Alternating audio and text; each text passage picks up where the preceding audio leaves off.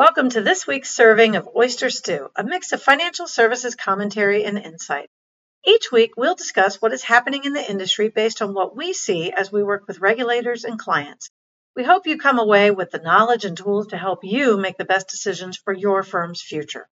You can learn more about Oyster Consulting and the value we can add to your firm by going to our website, www.oysterllc.com. Hi, everybody. This is Buddy Doyle with Oyster Consulting. I'm joined today by Patrick Dennis, our General Counsel, and Polly Cordell, who runs the Oyster Solutions practice area for the firm. This is the first of a five part series of podcasts on Reg BI. And it's been four months since the SEC announced Reg BI, and we're nine months away from the time firms need to implement their Reg BI programs. June 30th is the date. Uh, so hopefully everybody's uh, been looking at it and starting to get ready for it. But just to help you kind of think through the things that you need to do, Patrick, maybe you can tell us a little bit about what firms do need to do to be ready for the uh, for the rule. Okay, so Reg BI is really requires four obligations on the part of broker dealers. I think you need to really read through the rule look at it and understand it. But briefly, I can tell you there's four obligations. The first one is the disclosure obligations, which requires the firm to, with respect to retail customers, disclose all of their potential conflicts of interest. This is a little bit complicated because it needs you you need to then examine all of your vendors, all of your relationships and everything that could potentially be a conflict and either disclose that conflict mitigate that conflict or eliminated it. So those things need to be done, and it's it's a little bit more complicated than I think a lot of folks initially thought when they heard about this. But you, so it takes some time and effort to figure out who what the conflicts are, who you have conflicts with, what needs to be disclosed, how you mitigate or how you eliminate various conflicts. The second obligation is the care obligation, and that essentially requires you to review and enhance all of your policies and procedures to ensure that all of your offerings, your products, all of those things are appropriate for your clients, appropriate not only for the clients in general, but also for the specific clients. The third obligation is the conflict of interest obligation. And this again requires you to make sure that you have an inventory of all your conflicts, have disclosed them, eliminated them, or mitigated them. But it's a complicated and difficult situation to make sure that you've really examined thoroughly all of the things that affect your firm and its potential clients. It also requires you, obviously, to disclose all of the fees that you're charging, how you're going, how you're earning those fees and other things that you're going to need to do with that. The last obligation is the compliance obligation, and what that requires you to do is specifically have policies and procedures as to how you are, in fact, going to meet the obligations under Reg BI. In a nutshell, those are the four obligations, but there's a lot of, uh, as we say, devil in the details in connection with all four of those obligations. All right, thank you. So, Polly, is the practice lead for Oyster Solutions, what changes are coming to Oyster's software platform? So, we're pretty excited about what we're doing in the solution software. We're kind of aligning our changes in the software with the four obligations of the rule, and the first being the disclosure obligation. We are touching on the disclosures that will mitigate the conflicts and the relationships in the firms that we have on our platform. And we're doing that through a dashboard that we've built out for conflicts specifically. We have a huge survey to help firms identify their conflicts and then build those out into a dashboard that will compare the conflict to their mitigation, let them know where their conflict may be out of line with their mitigating um, process or procedure. Then, to the care obligation, we're going to help them address anything that may be out of alignment from a best interest uh, transaction perspective. And we'll also have due diligence workflows in the system that will help them review their product platforms and make sure that those are in alignment with client care. To back to the conflict of interest obligation, that that conflict survey that we've built out and inventory will help them identify every conflict we hope that's out there. We've kind of built a baseline and then we would obviously customize that. One of our big features is customization. So we would customize that for each firm to make sure that we're addressing everything that is particular to that firm. And then finally, to the compliance obligation, we would especially in the implementation for any firm, we do a very thorough review of their policies and procedures. For all of our clients that have been implemented, we'll be aligning their policies and procedures by helping them to recognize policies that may be affected by the new rule. Great. And to me, it seems like, you know, with Reg BI, BI standing for best interest, which is a rule that governs how broker dealers deal with their retail client base.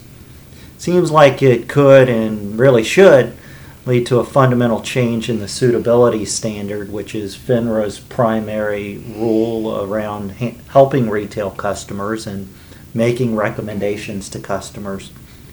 But aside from a regulatory notice in August, which you know took a little while to get out, FINRA hasn't given firms any real guidance on their websites. But I know they've been out talking at conferences, and Patrick, you're out talking to regulators on a pretty routine basis. What are they saying, and when can the industry expect to hear more? Well, I, a couple of things. I've been to four or five conferences um, since the rule was announced in April, and it has been a hot topic. It has been at every single conference, regardless of whether it's the FINRA annual conference I attended in May or a couple of the regional SIFMA compliance and legal conferences I've been, Reg BI has been a hot topic. It's been on every agenda. One of the things I will tell you that's going on is is a lot of folks are thinking, oh, they're going to have to give an extension, they're going to have to give us more time.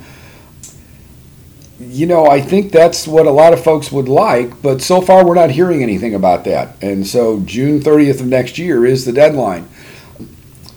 Commissioner Peirce from the SEC spoke at a conference I was at earlier this week and was I don't think she's has any inkling or any suggestions that there's going to be an extension. So I think the timing is coming. The other thing is is, is you know the things that I'm hearing at conferences, other than the concern about how long this is going to take and everything else, is is Commissioner Peirce and others have all sort of you know, let folks know that there's a lot more to this. This is not something you're going to be able to dash off in a couple of hours or, you know, a couple of weeks worth of work.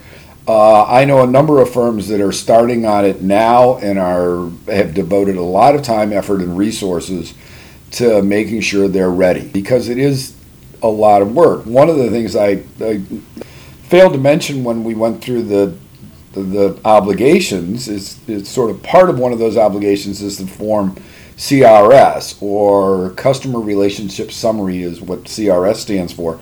But it requires you as a broker dealer to distill all this down into plain English and describe it all in two pages.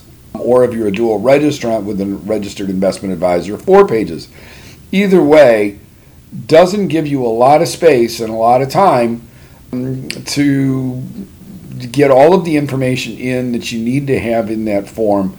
So it's going to take a lot of time and effort, I think, to, to come up with a, a concise, cogent, well written piece that you're going to need to deliver to your clients. So those are the kind of things that I'm hearing in the conferences, but it is a hot topic. It is something that everybody's that's on everybody's mind. It is the the leader on the agenda for nearly all of the conferences that I've been to or am planning on going to. So keep that in mind as as this is not something that's going to be able to be taken care of with a minimal amount of effort.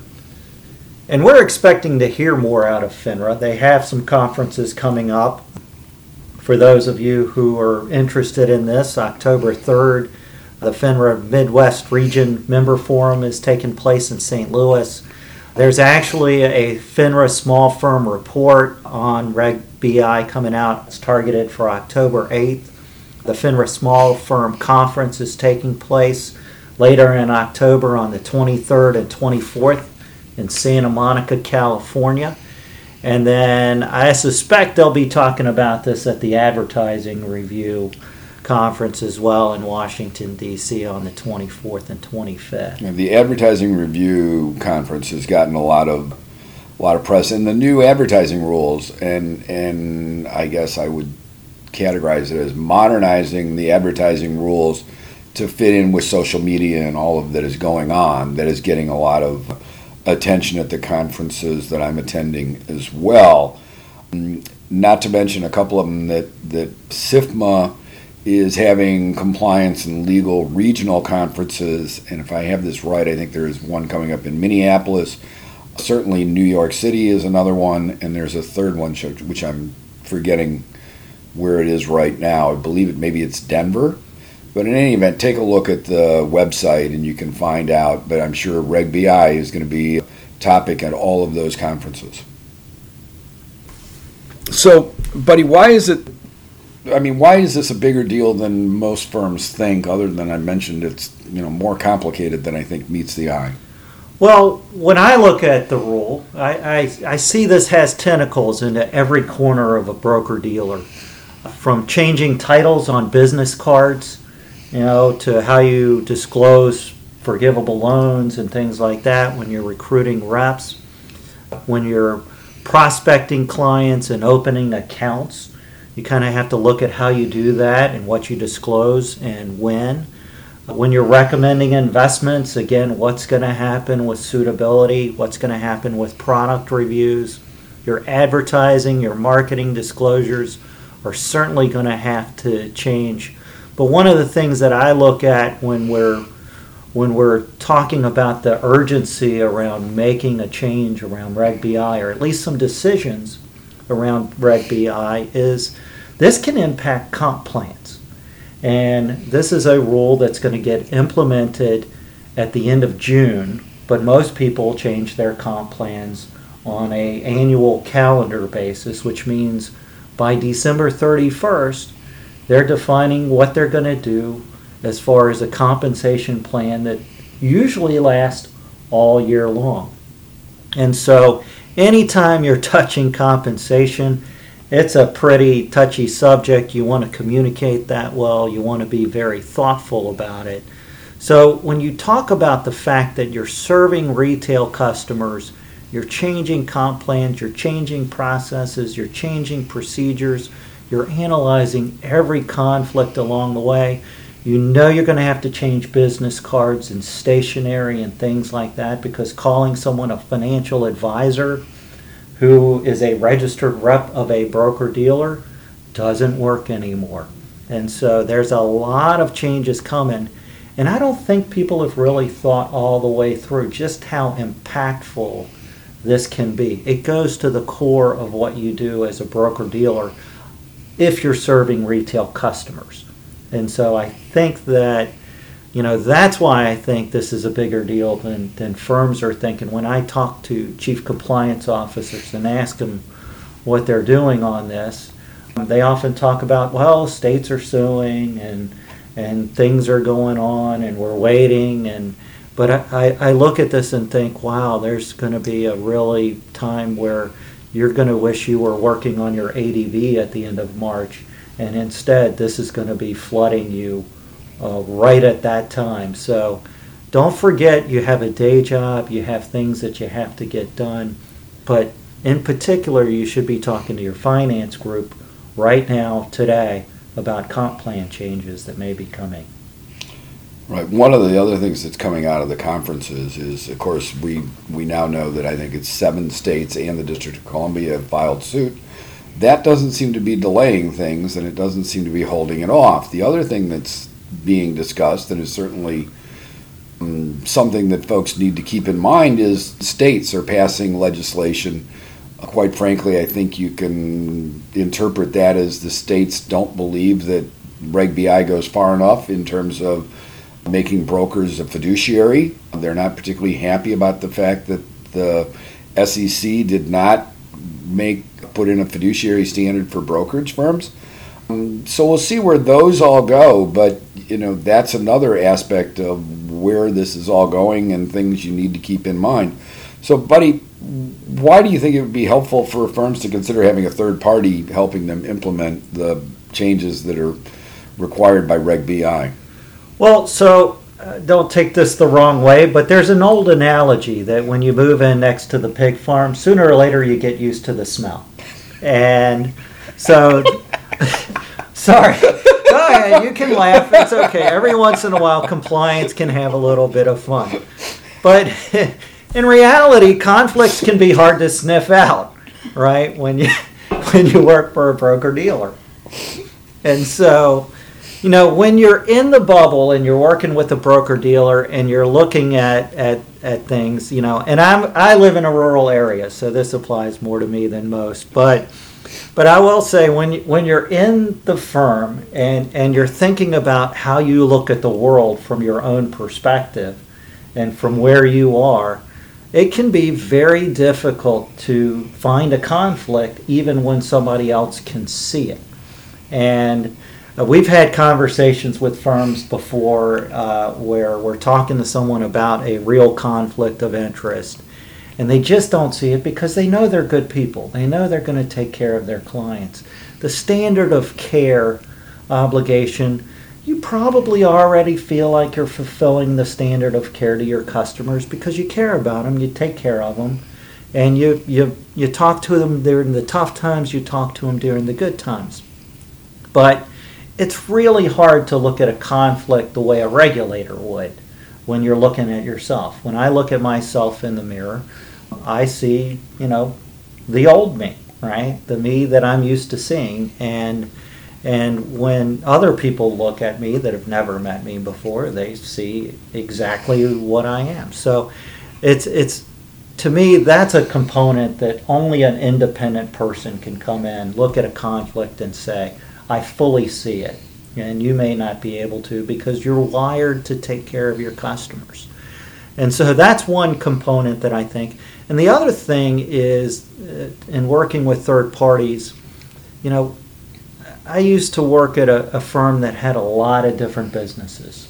Uh, it was a pretty complex structure. There was an independent rep component, there was a retail component, there was an online, a discount uh, component. There was a bank channel to deliver services to folks going into the retail bank system. Uh, and there was clearing, right? Uh, a back office provider for for a hundred different broker dealers. And you know, when I was in there, I got to learn a lot. I got to see a lot.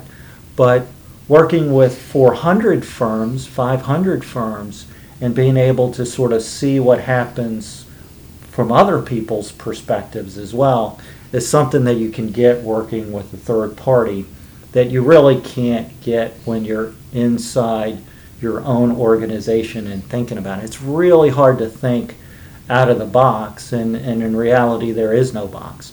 So I think this is a brand new thing, and so it, it really helps to get, in my opinion, some some independent help either in implementing it right? Because you do have a day job, and there is a lot to this. Or to at least coming back behind and saying, hey, did you think about this? And so, you know, we put our grumpy regulator hat on with our clients sometimes and talk to them and challenge them on their ideas and the way they think about things. And it's really hard to challenge yourself on your own ideas and how you think about things. And so that's why I think getting an independent third party you know, whether it's Oyster or Deloitte or KPMG or EY, you know, it's something to consider. Yeah, I mean, I think it's to your point. It it goes that you know a, a, a, different set of eyes or a new set of eyes looking at things, sees things differently, obviously, and you know, quite frankly, like the analogy of you know, you don't know what you don't know. That's just the way life is. You you know, you you work within your own sphere and everything else, but you know, you really don't know what you don't know and having a, third party consultant that sees a lot of different firms, a lot of different ways this is being done and handled, I think can be helpful. Okay, well, we're going to wrap up today's podcast. Again, this is the first of a series of five on Reg BI. Uh, but we're going to be doing podcasts on a weekly basis at Oyster Consulting. We're going to try to keep them to a time that's meaningful. We want your time to be valuable But if you're struggling with the topic and you'd like us to do a podcast on it, feel free to reach out to us. You can call us at 804 965 5400 or you can visit us on the web at www.oysterllc.com. Thanks for your time. Thanks very much. Thank you.